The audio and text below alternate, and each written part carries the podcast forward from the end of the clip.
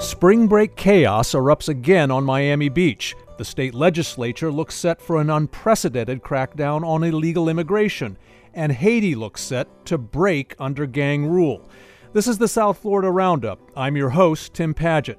In the next hour, we'll look at why Miami Beach is still a magnet for March Madness. Not basketball, but spring break violence. Does the other spring break destination up the road, Fort Lauderdale, have any advice to give? We'll also look at a bill moving through Tallahassee to dole out harsh punishment for undocumented immigrants in Florida.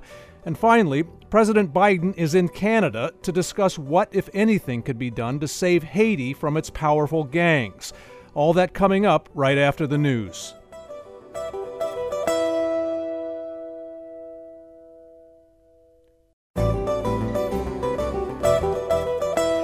I'm Tim Padgett. Welcome to the South Florida Roundup on WLRN. Bienvenidos, bienveni, benvindo. It's happened again. During spring break, on Miami Beach, as Miami's hottest party spot saw thousands of visitors hit its streets last weekend, two deadly shootings occurred on iconic Ocean Drive. One last Friday night, another early Sunday morning. The violence thrust South Beach into a national media glare that feels like deja vu, and it's got Miami Beach officials groping for what besides curfews and alcohol restrictions, can be done to control the raucous crowds that descend on the city every March. But cross the county line to Fort Lauderdale, and it seems things are comparatively calm on its famous spring break streets and beaches, even orderly. So, is Fort Lauderdale doing something right these days that Miami Beach could perhaps learn from? What does spring break look like on your side of town? Call us at 800 743 WLRN, 800 743 9576. You can also tweet us at WLRN.org. Joining me to discuss Miami Beach's struggle for spring break peace are its Vice Mayor, Steve Meiner, and Glendon Hall, chair of the Miami Beach Black Affairs Advisory Council. Gentlemen, welcome to the South Florida Roundup. Thank you. Thank you. Vice Mayor Meiner, I want to start with you. According to Miami Beach's own research, the, the largest spring break crowds were expected last weekend, and the volume of spring breakers should probably drop hmm. off starting this weekend. So, are, are you anticipating less potential for violent incidents through the rest of the spring break season? Well, Tim, and thanks for having me. And great to be on with you, Glenn. Yeah, I mean, last weekend was the historically the worst weekend, but I'm still concerned about this coming weekend. I had actually voted in favor of supporting right um, a midnight curfew for for this coming weekend. Our commission did not support that, and uh, we'll see what happens. But uh, is an added concern, for example, the fact that uh, you've also got Miami Music Week and the Ultra Festival coming this this weekend and this coming week. Well, spring break, it, it there, there's so much going on. The amount of crowds that just coming into our city, which, by the way, mostly enjoying our city, having a great time. It just takes a couple of incidences, but unfortunately, they're they're violent and they left two people dead on our streets which is why we need to uh, we need to make changes going forward. And I have some proposals, as, as do some of my colleagues. Next year is going to look much different in Miami Beach. Well, as, as, you mentioned, you and Miami Beach Mayor Dan Gelber voted this week with one city commissioner to reimpose a midnight curfew that was put in place after the shootings last weekend. But four other city commissioners voted against keeping the curfew, although the commission did approve a ban on alcohol sales after 6 p.m. Do you worry that lifting the curfew just potentially invites more of the same of what we saw last weekend? Well, last year we had the same situation. Third week of spring break, we had a number of violent incidences, and then we implemented the, the midnight curfew for the fourth week, and we and the crowds actually dissipated. We did not have the same level. We didn't have really any incidences. I just don't think it was worth the chance. I mean, I'm, I'm optimistic that we'll we'll have a great weekend and people are going to come and enjoy our city. I just don't think it was worth the chance. By the way, some businesses obviously did not want the curfew, I understandably, but many many businesses did want the curfew actually, and our residents literally almost uniformly wanted the curfew to to really just make sure everything is safe for this weekend. Right, and we should note that there is stepped up police presence in Miami Beach's entertainment district, that bustling area of South Beach from 5th to 15th Streets, especially along iconic Ocean Drive, and police did quickly arrest the shooters last week. But I guess the question now is is there any amount of law enforcement that can prevent the unruliness when you've got so many thousands of partying people converging on such a relatively small area? Well, Tim, you hit on it. It's just the volume of crowds. The police, the police presence has been outstanding. We also have police from from Miami Dade County, from from uh, fr- from Coral Gables. We have so many police officers, and like you say, our police have been great. They've been keeping maintaining order, and they also caught the individuals literally almost immediately. But I think it's just the volume of crowds and the illegal weapons that are on the street. That's why I'm proposing, and actually at Monday's commission meeting, I am going to introduce a resolution for next year secured perimeters, metal detectors. We just cannot have the amount of illegal weapons on our streets uh, that that's creating this dangerous situation that we're seeing year after year. But you know, Miami Beach has been an iconic spring break destination for decades. What has changed in recent years? What has gone wrong in your estimation? There's so many so many variables to it. It's it's really hard to pinpoint one one specific item but it's just you know it used to be if some people had a disagreement they might they might punch each other and then uh, you know maybe the police would break it up and you move on. But obviously when you're dealing with with the guns on the street illegal weapons on the street unfortunately that fight turns into a deadly altercation. And that's just it's we've seen it too many years in a row now and that's why we just we have to put an end to it. This cannot continue. We cannot be having the same conversation next year Right, and the the uh, uh, you know carry the, the you know the the uh, the kind of uh, gun carrying legislation that's being considered now in Tallahassee. How much would that make your your efforts to change the situation in Spring Break in Miami Beach even tougher? I don't think it'll impact it because what we're talking about, the Ultra Music Festival has uh, very heavy security. Tortuga Music Festival in Fort Lauderdale has very heavy security with wanding metal detectors. There's nothing there's no reason we can't do the same thing. We'll have a nice event ticketed admission. We'll have a secured perimeter. People come in just to make sure everyone is is safe and they can enjoy the uh, enjoy the show. But it sounds then you know like as though the real solution is is not so much short-term fixes like curfews or increased police presence but maybe a more long-term answer like changing the very nature and culture of South Beach so that it's not such a magnet for spring break chaos? And if so, how do you do that without compromising your community's tourism based economy? Well, that's been a debate on our commission. We're having these uh, literally almost uh, last our last commission meeting whether to close the, the bars and sale of alcohol at 2 a.m. or 5 a.m. This is a constant conversation that we're we're having. But those are long term. Those are long term fixes, and we also have to focus on that but also the short term fix how to keep people safe. Miami Beach Vice Mayor Steve Meiner, thanks very much for your perspective, sir. Appreciate it. Appreciate it. Thanks, Tim. I'm Tim Padgett. You're listening to the South Florida Roundup on WLRN. We're talking about the Miami Beach spring break crisis. Call us at 800 743 WLRN, 800 743 9576. You can also tweet us at WLRN.org. I want to bring in now Glendon Hall. He's chair of the non governmental Miami Beach Black Affairs Advisory Council. Um, Mr. Hall, I, I want to put that same question to you that I just put to the vice mayor. How can or should Miami Beach, South Beach in particular, change its identity, let's say, in a way that discourages the unruly excesses it's dealing with, while at the same time remaining a prosperous tourism hub? Well, you have, um, thanks for bringing me on. You have short term and long term uh, policies that can be put in place, as was, mentioned. I think we have to cut down on the party in the street, the cheap party in the street kind of mentality, which is basically supported by some outlets such as, you know, different streets that have the smoke shops, the pizza by the slice, and liquor stores. That basically supports and fuels the party in the street the cheap part in the street. I mean, these, these are folks that are not, you know, spring breakers. They're lawbreakers, right? Some of these, the, the, and the folks who are part of that, It's good way who don't go to the hotels, that don't, um, you know, participate in, in the restaurants and the bars, etc. They have a party in the street. They party out of their the trunks of their cars. They buy the liquor and have it in their bags, which the liquor stores say if you have it in their bags, that it's not an issue, which is it is a big issue, the mm-hmm. glass and everything else. So we have to take away that fuel, and which is a long term process where you know you, you change the zoning right to more scale, you, which is the same thing that happened in Fort Lauderdale. You've been an advocate of significantly rezoning South Beach in a way that might eliminate businesses that draw some of that excess we're talking about, right? Yes, because I mean, I used to be one of the partiers of spring break. I used to be in Fort Lauderdale when they had Penrod's and the button, Archstocks playpen, and things like that. And so the issue was the neighbors got so sad and disgusted with all the, the deaths and overdoses that they, the, the neighborhood just got to the point where we got to focus on our quality of life. Right. And so you know what, we have to change this. And so the city started investing in the infrastructure in A1A, you know, the the the design, the the, the new wall, everything else. And when they, they made they showed that message to the businesses that were willing to invest in the area, yeah. and so the businesses followed suit and upgraded that.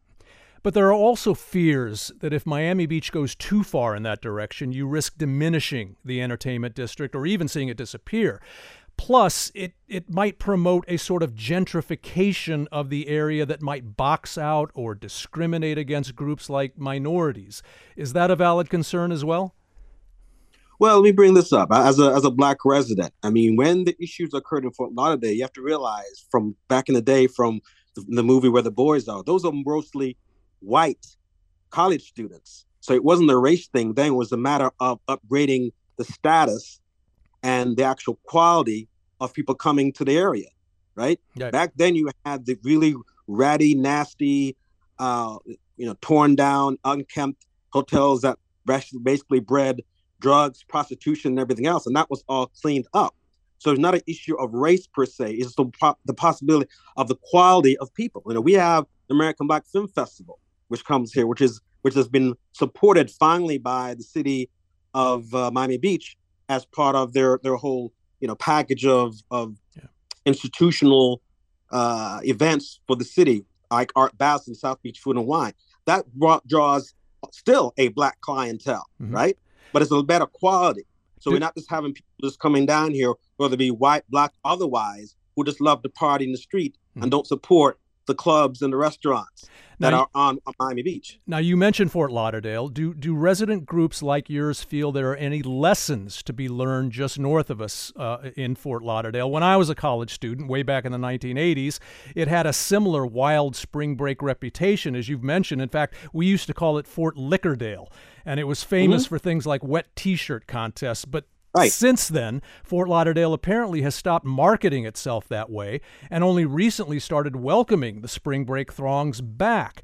Now it has massive police presence up there for spring break with things like metal detector checks, like the vice mayor was just mentioning, before you hit the beach. Should Miami Beach be paying attention?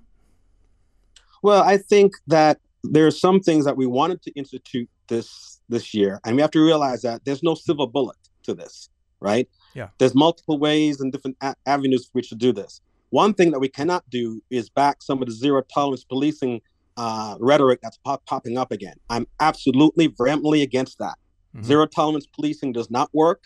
As as Freddie Ramirez from Miami um, Miami Dade PD, it does not work. All it does is increase issues between uh, black and brown visitors and residents of Miami Beach. That doesn't work.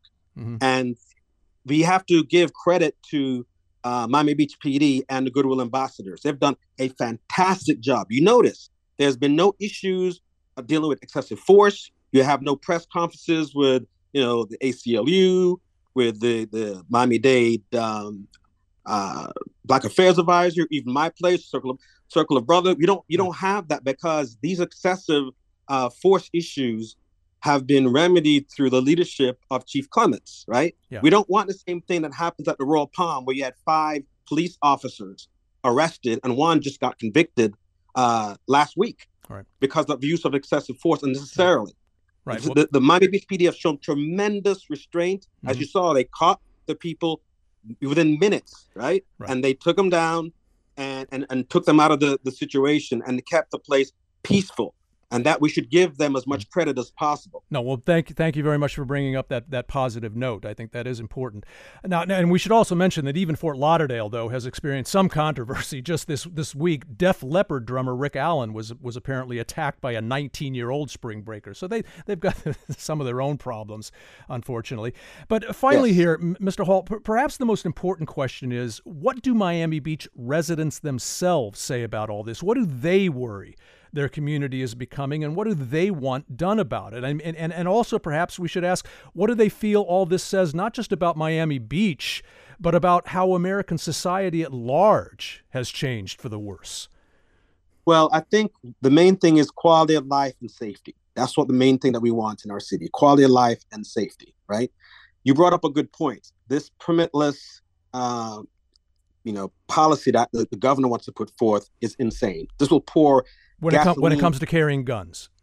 Right. Right. And I'm a permit. I mean, I'm a I'm a concealed weapon permit owner. I'm a hunter. I get it. I'm a gun owner. Right. I want people to go through a process, background checks, etc., and training. So I'm a I'm a I'm a gun owner. I'm not some yellow bellied pacifist here.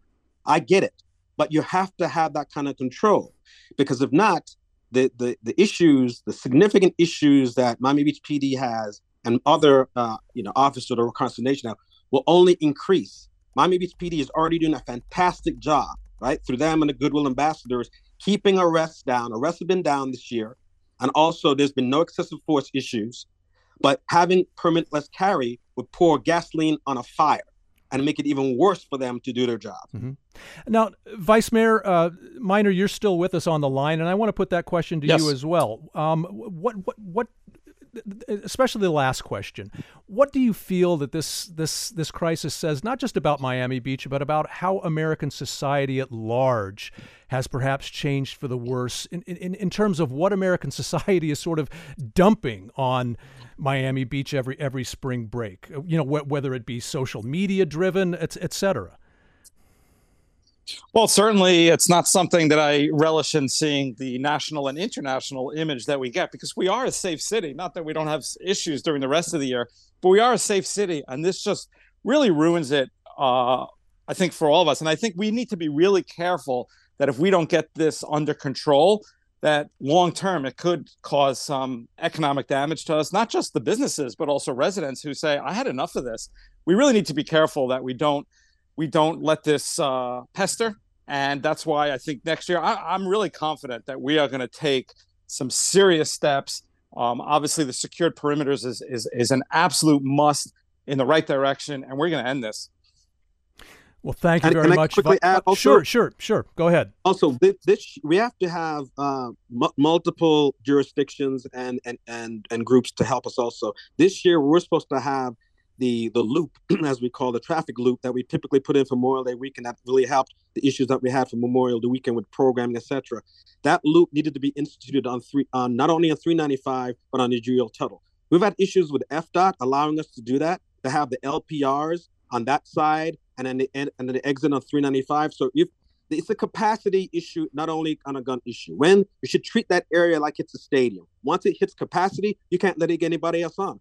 We can't shut down the, the, the causeway, but what we can do, we can have it cut down to the point where you have the LPRs, the license plate readers, pulling over cars with issues and allowing residents to come on. And then you have the loop, you have it where you block off all of the entranceways into neighborhoods and they you shut down the garages so there's no parking. So if you get on, you have to come immediately off. And we couldn't do that this year because of issues I, what I understand, with FDOT. That needs right. to be part of the solution going forward that you control the capacity of people coming on the beach, right? right. And then and, also have security measures. That that brings me to one last question I want to put to both of you. Um, there was a, a moment there when Ocean Drive was was being used as a pedestrian walkway and cars were not allowed on. Should that be brought back uh, to, to, to, maybe bring a little bit more control and calm uh, to that, that zone? Vice Mayor Meiner, should we make Ocean Drive a pedestrian walkway again? That's been a bit. That's been a big debate. Are you talking about spring break or just generally? I'm talking about generally.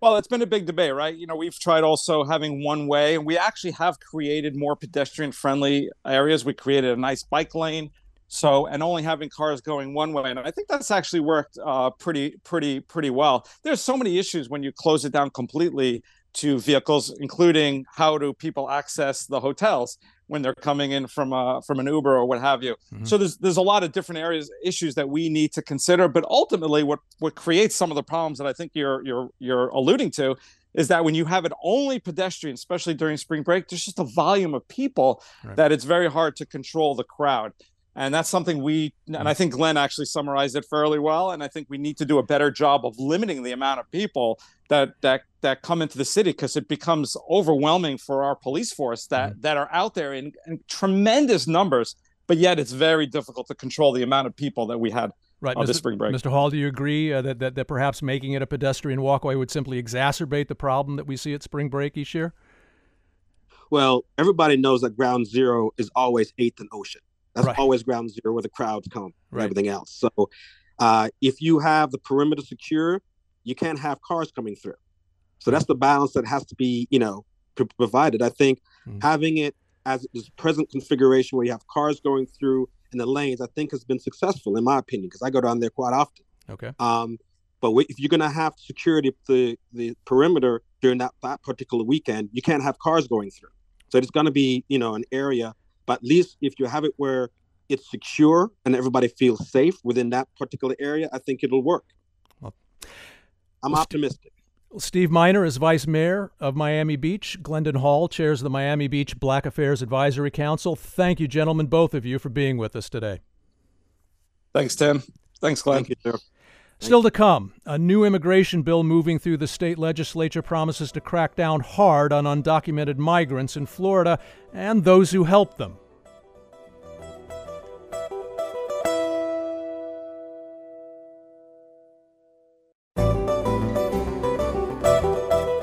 I'm Tim Padgett. Welcome back to the South Florida Roundup on WLRN.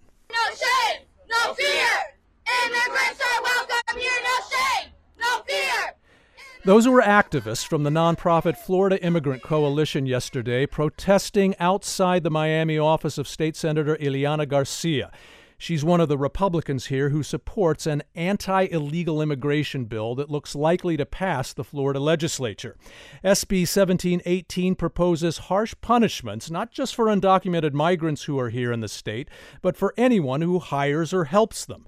That could have a dramatic effect on South Florida economically, in, agri- in agriculture and tourism, and socially, in hospitals and universities. Immigrant advocates say just giving a ride to someone who is not in the U.S. legally could land you in hot water. Florida District 11 Senator Blaise Ingoglia introduced the bill, which Governor Ron DeSantis supports. Ingoglia told the Senate Rules Committee he wants to get the federal government to do something about illegal immigration and the crisis on the U.S.'s southern border. That is my hope that this becomes sort of a piece of legislation that other states can m- mimic, specifically Texas. Because if we can get Florida and Texas to pass comprehensive state led anti illegal immigration reform in the states, if we have Florida and Texas, the second and third largest states in the union, the federal government will react. Do you agree or disagree that states like Florida should get involved in the federal government's immigration role? Call us at 800 743 WLRN, 800 743 9576. You can also tweet us at WLRN.org. Joining us to discuss the immigration bill and its components is Tessa Petit. She's co executive director of the Florida Immigrant Coalition. And I want to note that we reached out to State Senator Ileana Garcia for this program, but she could not join us. We also reached out to Republican State Senator Ana Maria Rodriguez of Miami, who also supports the bill, but she did not get back to us. Tessa, welcome to the State Florida, excuse me, welcome to the South Florida Roundup. Uh, thank you, Tim.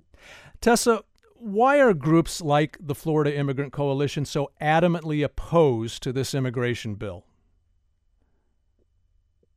Well, you said it very eloquently at the at the in your introduction. It's because this bill will impact everyone in the state of Florida. As we look at it, people tend to think that it's only going to impact immigrants, but it goes further right? This is a bill that has multiple components and some of them you mentioned, and some of them not.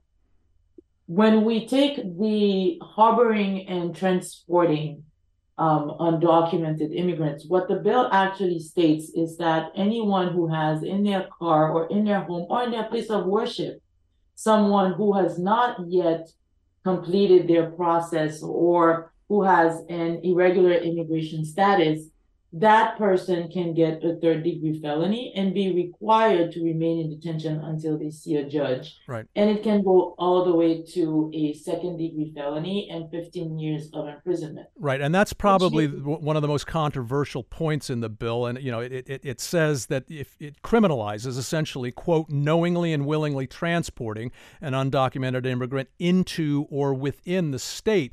And a lot of people are, uh, I mean, in, in fact, I think the bill essentially itself says that it equates that with, quote, human smuggling. Uh, what do you fear the implications of that will be? The implications will be, as you mentioned, socially, right? It's we have a lot of documented folks who have parents, relatives who are still undocumented. And it's going to be, it puts at stake their relationship with their family members. It puts at stake their, it, it's putting people in a position where you have to choose between going in detention or being around a loved one. Statistics have shown that numbers show that 770, 722,000 US citizens in the state of Florida reside with someone with an irregular irregular immigration status. Yeah. So this is going to put a strain on our judicial system. This is going to cost the state a fortune, but more than likely it is, and the worst part is that it is going to put an emotional and social strain on our community and divide us. When you take the Miami-Dade County, for example, school board, who's registered 17,000 immigrant students from the end of last year to the beginning of 2023, most of these students being immigrants from Cuba uh, this is also, are we telling our children that when they want to make a friend with the child sitting next to them, they need to ask them about their immigration status. Otherwise, they will not be able to happen in their home right. for their birthday party. Now, the bill would the bill would require some hospitals to collect information on patients' immigration status when they're being admitted. The bill states they would not share that private information, but just provide numbers and the medical costs for the state. Still, what danger do you see here in that provision? Well, the danger in that provision is that one, it is going to to exacerbate the sense of fear that immigrants already have living in the state of Florida. We have on our staff um, a young lady who is a U.S. citizen. However, her father, being undocumented, hesitated to seek uh, health care and ended up by the time it was too late ended up dying of cancer mm-hmm. so this is the type of things that we're going to see children are not going to access uh, care parents are not going to access care and uh, that level of fear and that level of division in our communities is just going to exacerbate the, the, the tensions that all the other bills are already putting on us in the state yeah. when they are pointing the fingers at LGBTQ communities, when they are attacking uh, women's reproductive rights, it's just going to increase the fear of being in this state altogether. The, the bill also makes it a third degree felony for an undocumented immigrant to use false ID. But perhaps more significant is that it prohibits those migrants from having driver's license. Now, that, that, that's quite a departure from what the Republican Party in Florida used to support. Former Governor Jeb Bush advocated undocumented immigrants having driver's licenses, right? Yes, he did. And right now, it's right now what we've been doing is uh, providing in a lot of counties community IDs to undocumented immigrants. Right. And this bill prohibits community IDs and it prohibits any municipalities from funding those community IDs. Now, currently, Broward County, Miami Dade County, um, the city of Gainesville, and uh, you know these are counties, municipalities that support community IDs because it makes it easier for law enforcement, and it makes it easier also for these immigrants to access different uh, services or even healthcare or even public transportation right. in the state of Florida. Right. And, and so, this is an, an unfair attack on on their liberties. Right. And so the assumption would be that this bill would essentially bring those programs of providing acceptable community IDs to people like undocumented immigrants that would bring that program more or less to a complete halt. Yes, because it also invalidates the community IDs that have already been issued right. to those community members. Mm-hmm. I'm Tim Padgett. This is the South Florida Roundup on WLRN. We're discussing the new immigration bill in the Florida State Legislature. Call us at 800 743 WLRN, 800 743 9576, or tweet us at WLRN.org. Tessa, there's also a fear that the bill will ultimately include barring even, quote, dreamers or undocumented immigrants who were brought here as young children from receiving the in state tuition benefit at public universities in Florida. Again, that seems a real GOP reversal here when you consider former Governor Rick Scott supported that benefit. Well, uh, let me uh, let me be more precise. So that was listed in the proposal issued by Governor DeSantis back in February. But as the bill came out in March 7th of 2023, right. in-state tuition is not included in it. Right. There, but now, there, there, was a there was a fear though that a new re- there was a fear though that a new reading of the bill might re-include it this week, and so there's it's sort of still a cloud um, but but yes. but you you're you're confident then that that will not be included in the in the final bill. At this point, I cannot be confident about anything right. um, about the bills that are currently coming out of Tallahassee. We uh, a lot of them seem to be to be just you know purposely attacking immigrant communities, regardless of the actual impact it has long term on the state of Florida not considering that giving access to in-state tuition to mm-hmm. DACA and, uh, and Dreamers actually is in the best interest of the state because we're getting more professional. We're giving access to education to more to the future of the state. Right. And so it really does not make sense as to why uh, figure out another way to hinder access to education mm-hmm. to low income minorities and immigrant. Now, you, you were talking about the impact that this has on the state, and, and, and let, let's go to the economic impact then. The bill requires Florida employers to use what's known as e verification to confirm that anyone it hires is in the U.S. legally. Now, this is, this is not a new notion. This, is, this has been discussed and, and, and bandied about for years now in Florida, particularly under uh, Governor Ron DeSantis's um, administration. How do you see that affecting the Florida economy? Well, we have to be realistic, right? The food we eat depends a lot on farm workers who are may have come here with a uh, a temporary agricultural visa, but stick around and continue working either because their employers refuse to pay the, the fee to renew their visas but at the end of the day, whether it is in the world of agriculture or even services, and even when it comes to those who care for our loved ones and our aging uh, family members, these this bill is just going to prevent more folks from working, and we already know that we have a labor shortage in the state of Florida. Right. So it's going to automatically, with a labor shortage, continue increasing the cost of living in the state. Mm-hmm. currently, the e-verify exists, um, but it is there are certain options to opt out.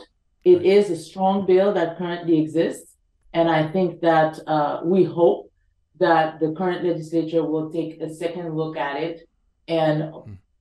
you know, like in the past, we've seen uh, big businesses help water down the e-verify. Right. We hope that they'll be able to again yeah. put some sense in the head of that's, legislators. That's a good point. Business business here in Florida has never really been too fond of e-verify. We yeah. have Dan from Boynton Beach on the line. Um, Dan, you you uh, you're asking how can states control ports of entry uh, in in this in this uh, issue? Please go ahead. Yes. Um, my, my biggest concern is that majority of people maybe overstay their visa, overstay their um, you know, to stay in, in, in the United States through ports of entry, and, and, and that is the uh, main mode of, of how they get into the states. And I guess my question is, how are the states going to control that if that's a federally um, you know controlled program. I, I just don't yeah. get that, and I can take my uh, answer. No, no, we're we're, we're going to get into that, Dan. It's an excellent question. It really goes to the heart of the discussion. Uh, but but Tessa, let let's go back to what we heard Senator Ingoglia say at the outset here. There is an immigration and border crisis out there, and, and the federal government has lost control of it, according to their argument. Even the Democratic Biden administration acknowledges the crisis. So, can you really blame states like Florida and Texas for proposing laws like this? Tessa? I think that the the the laws that are being proposed, which are targeting folks that have been in this country for a long time, are not going to be the solution to the border concerns that that exist now. And we have seen certain certain policies that the current Biden that the Biden administration is trying to pass to have some control, some level of control on uh, of the borders. But these policies that are being passed are not the ones that are going to solve the current issues that we're facing at the borders. These current policies actually just focus on targeting folks who are already here let's keep in mind that we've known for the longest that there's about between 10 and 11 million undocumented immigrants living in this in this country mm-hmm. and that over 70% of Americans believe in regularizing the process for these folks and their right. immigration status. Right. But the way these policies are written, they're just going to exacerbate the fear in our communities without really providing a solution to the issues that are happening. And the folks who are ending up in the state of Florida, most of them, they go to a port of entry and they've been inspected. So those policies are really not going to impact those who have mm-hmm. been right. inspected at some point, which is the largest number of what we call new arrivals that we have in the state of Florida. Now, now, finally, and, and this goes to uh, back to uh, what Dan was calling about from Boynton Beach. I want to ask if you think this bill, if it becomes law, will even hold up in court. I mean, one of its key provisions is that it lets state law enforcement take part in immigration enforcement, which is exclusively the federal government's role. A, a decade ago, the U.S. Supreme Court said that violates the 10th Amendment's supremacy clause. So, does this measure really have any chance of surviving after it's enacted?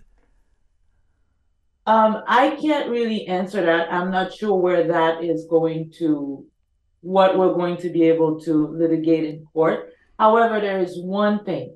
We know that there are other policies that also deputize local law enforcement to support uh, federal federal uh,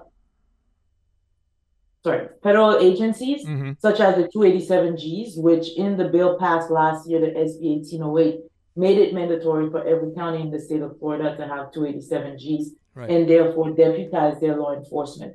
So we understand that um, this bill would just reinforce this process. Mm-hmm. And but the biggest concern, and this was even brought up by the UN back last year, is that the 287Gs actually have proven to increase uh, racial profiling.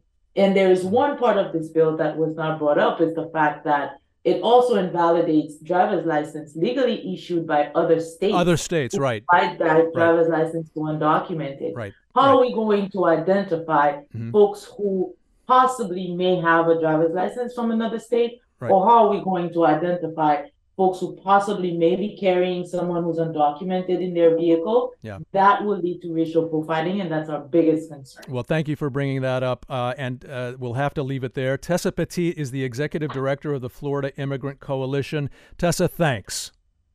Thank you, Tim. And I we should remind people that Senate Bill 1718 has at least one more committee stop before going to the floor for a vote. Still to come, President Biden visits Canada and tries to solve Haiti's violent gang takeover.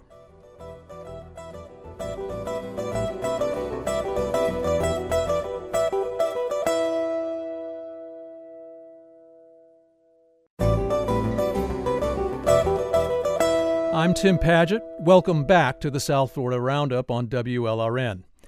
If you live in Haiti these days, whether you're rich or poor, chances are a typical night in your neighborhood includes gang gunfire like this.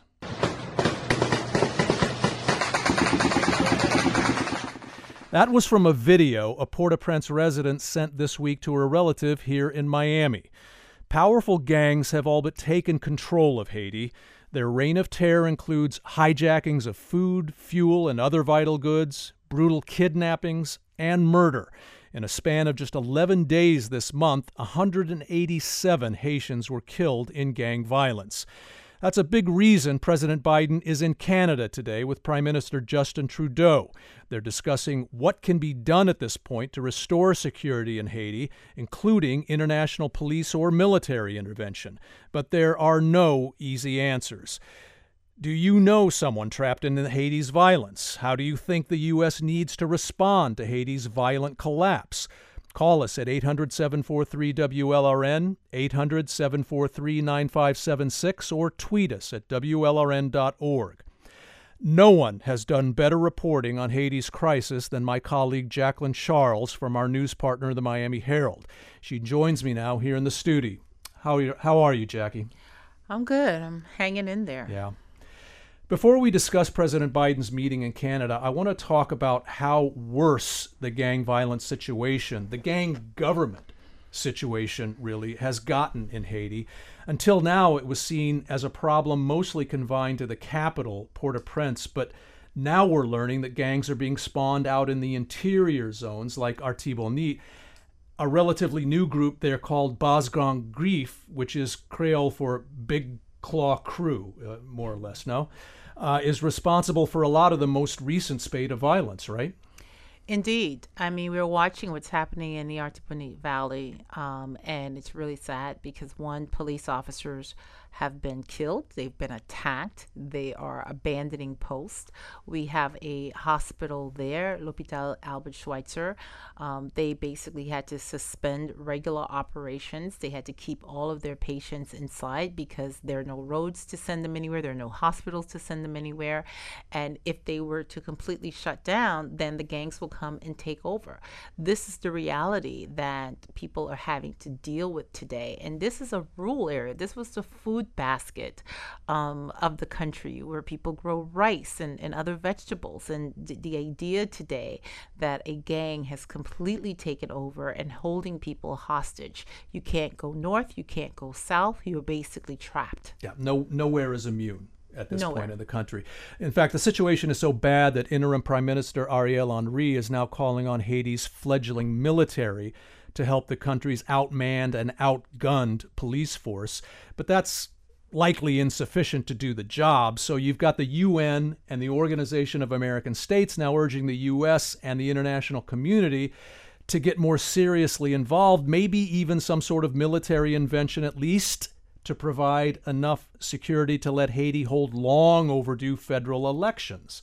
Are Biden and Trudeau discussing that in Canada right now as you and I speak? Well, they are discussing it, but it's unlikely that you're going to see Canada step up and say, okay, we're going to lead a military intervention into Haiti. This is the ask from the United States. Right, and the United States really is saying we're not going to we're exactly. not going to take part. We, it's, it's Canada's job. Exactly. We're not going to send our American soldiers on Haitian soil, but Canada, can you step in and be our proxy? And Canada basically has been casting doubts that they're going to do this this.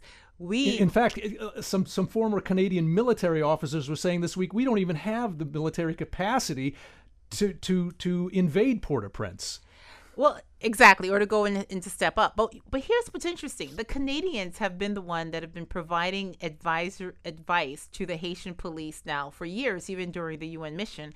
And Michael Wilner and I just broke a story this morning, just a few hours ago, about how for the U.S. it's the conversation has now shifted to a UN peacekeeping mission. This is what they wanted to avoid. Um, Haiti has had eight peacekeeping missions in 30 years, but after you know looking to Canada and hoping somebody in this region will step in and other countries are saying, no, the U.S. Haiti is your problem. We're not going to do it. Now they have no choice but to look to the U.S. to the UN peacekeepers. Right, and UN peacekeeping has a very checkered history in, in, in Haiti. I mean, a big part of the reason we've been seeing U.S., Canada, the international community balking at this kind of intervention is the feeling that past U.S. and international intervention simply left Haiti worse off and weakened its own sense of sovereignty and ability to solve its own problems. So, Haitian activists like the Montana Group are insisting that an interim government put together by a coalition of civil society groups be given the chance and the U.S. and international support to get Haiti back in order instead. Is that a realistic proposal? I think what has happened today is that the longer that this situation has gone on, that you are now seeing multiple crises in Haiti that need to be dealt with. There's the political turmoil and the political issue that the Montana group is is trying to address and wants to address and saying, "Hey, we need a hard stop. We we need to figure out what the direction of this country is because elections have not solved the problems. They've always made things worse." But then there's this other problem today that has been separated from the political and it's called the security, the insecurity. Yes. yes. Because what you've seen in the last couple of months since the US and Canada started imposing sanctions is that the gangs are now increasingly becoming free agents, freelancing. They're no longer taking orders. If they were in the first place, mm. they're no longer doing it, taking orders from powerful politicians and people in the elite. Right. They are now, you know, and, and we and we should mention that the U.S. and Canada have been sanctioning those, exactly. those elites for sponsoring these gangs. Exactly. So yeah. that has made people afraid. They've backed off. And if people were paying gangs to not, you know, attack my business, they're not doing that anymore. But the gangs have now kidnapping. In last month, 259 reported kidnappings in February by the gangs. So, is a political agreement going to get the gangs to stop doing the kidnapping? The violence 20 police officers that have been killed in gang related attacks since January. Is a political agreement going to do that? The police have basically ceded Port au Prince to the gangs. So, so gang leaders like the famous gang leaders like Jimmy Cherizier and Vitel'Homme Innocent, they're essentially then not taking orders anymore from their higher ups in the economic and, and, and political elite in Haiti, and they're I mean, that's scary to think that now they're just doing whatever the heck they want. When you hear these guys, they will basically tell you that they know that they have been pawns in this sort of political game. And so what they have started to do is like, hey, they have payrolls, they have to meet their payrolls. And what you're seeing that it's happening the last couple of weeks is a fight for territory. So now it's no longer just the poor people at the bottom of Port-au-Prince who are running and fleeing, but even the rich people in the mountains are forced to flee. Their homes are being attacked. You played, you know, the, the sound in the beginning, but I'm, every day I'm getting videos of people in La Boule, in Thomassin, mm-hmm. um, that basically are being invaded. They're sitting like like ducks because the game gangs are now coming into people's homes and, well, and pulling them out. I can tell you, in fact, that that audio we played at the beginning was from Thomassin. Um, I am Tim Padgett. This is the South Florida Roundup on WLRN. We're discussing the crisis in Haiti. Call us at 800 743 WLRN, 800 743 9576, or you can tweet us at WLRN.org. So, Jackie, if, if the civil society interim government solution isn't possible, and the U.S. and international security intervention solution isn't possible, or, or they're balking at it. What in the world is the solution at this point? So I wouldn't say that the civil society um, proposal isn't, you know, isn't possible. Okay, I think it, to, it still has some oxygen. yeah, yeah, look, okay. today Haitians hold a lot of the country's fate in their hands. Mm-hmm. They, they, they have to move away from this winner take all mentality, and that's everybody. Okay. And I think that that's been the, the problem that Haitians haven't been able to come around the table and put aside their differences and have a discussion. Because the reality is, is that you have a larger society. They are neither into this current government or the people who are trying to get into government. They feel that they have been left out and overlooked. And then you have the security issue. What are you going to do? This is a country with 12 million people, barely 9,000 police officers, and thanks to the Biden humanitarian program, it's even less. You have an issue with corruption. You have issue of, of no equipment, no no no guns, no bulletproof vests. And it's, it's no longer about for the love of country, I'm going to go out and risk my life. So how do you address that reality? And I think that's what's been missing is that in the conversations where people have been opposed to an outside force, they haven't said what the solution or the alternative should be. Yeah. You wrote another good article this week about how even as Haiti sinks into a failed state condition, countries like the Dominican Republic next door keep deporting Haitians back into the country. Biden and Trudeau today are also discussing what to do about Haitian migrants, right? Exactly, because as we know, Roxham Road in upstate New York, this is where Haitians have been crossing in order to get into Canada. Just a few years ago, when Donald yeah. Trump wanted to get rid of TPS, a lot of Haitians. And Canada has also benefited from this crisis because a lot of Haitian professionals, that's what they've done. And a lot of them are police officers. They've crossed over into to Roxham Road because they figure that Canada is much more hospitable to them and to their immigration cause than the United States. Yeah, when I was just in uh, Montreal a few years ago. Great, robust Haitian yeah. community up there.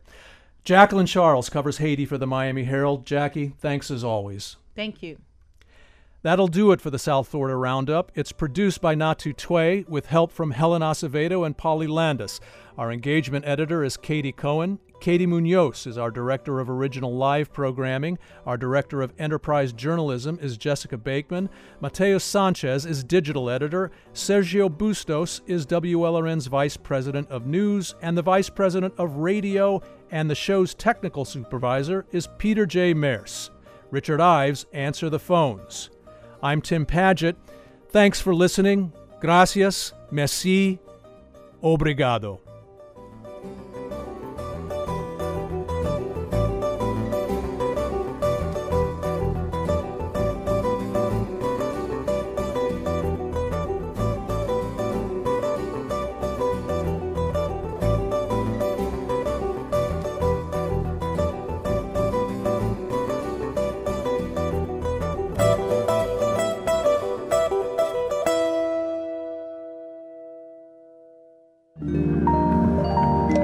WLRN Public Media.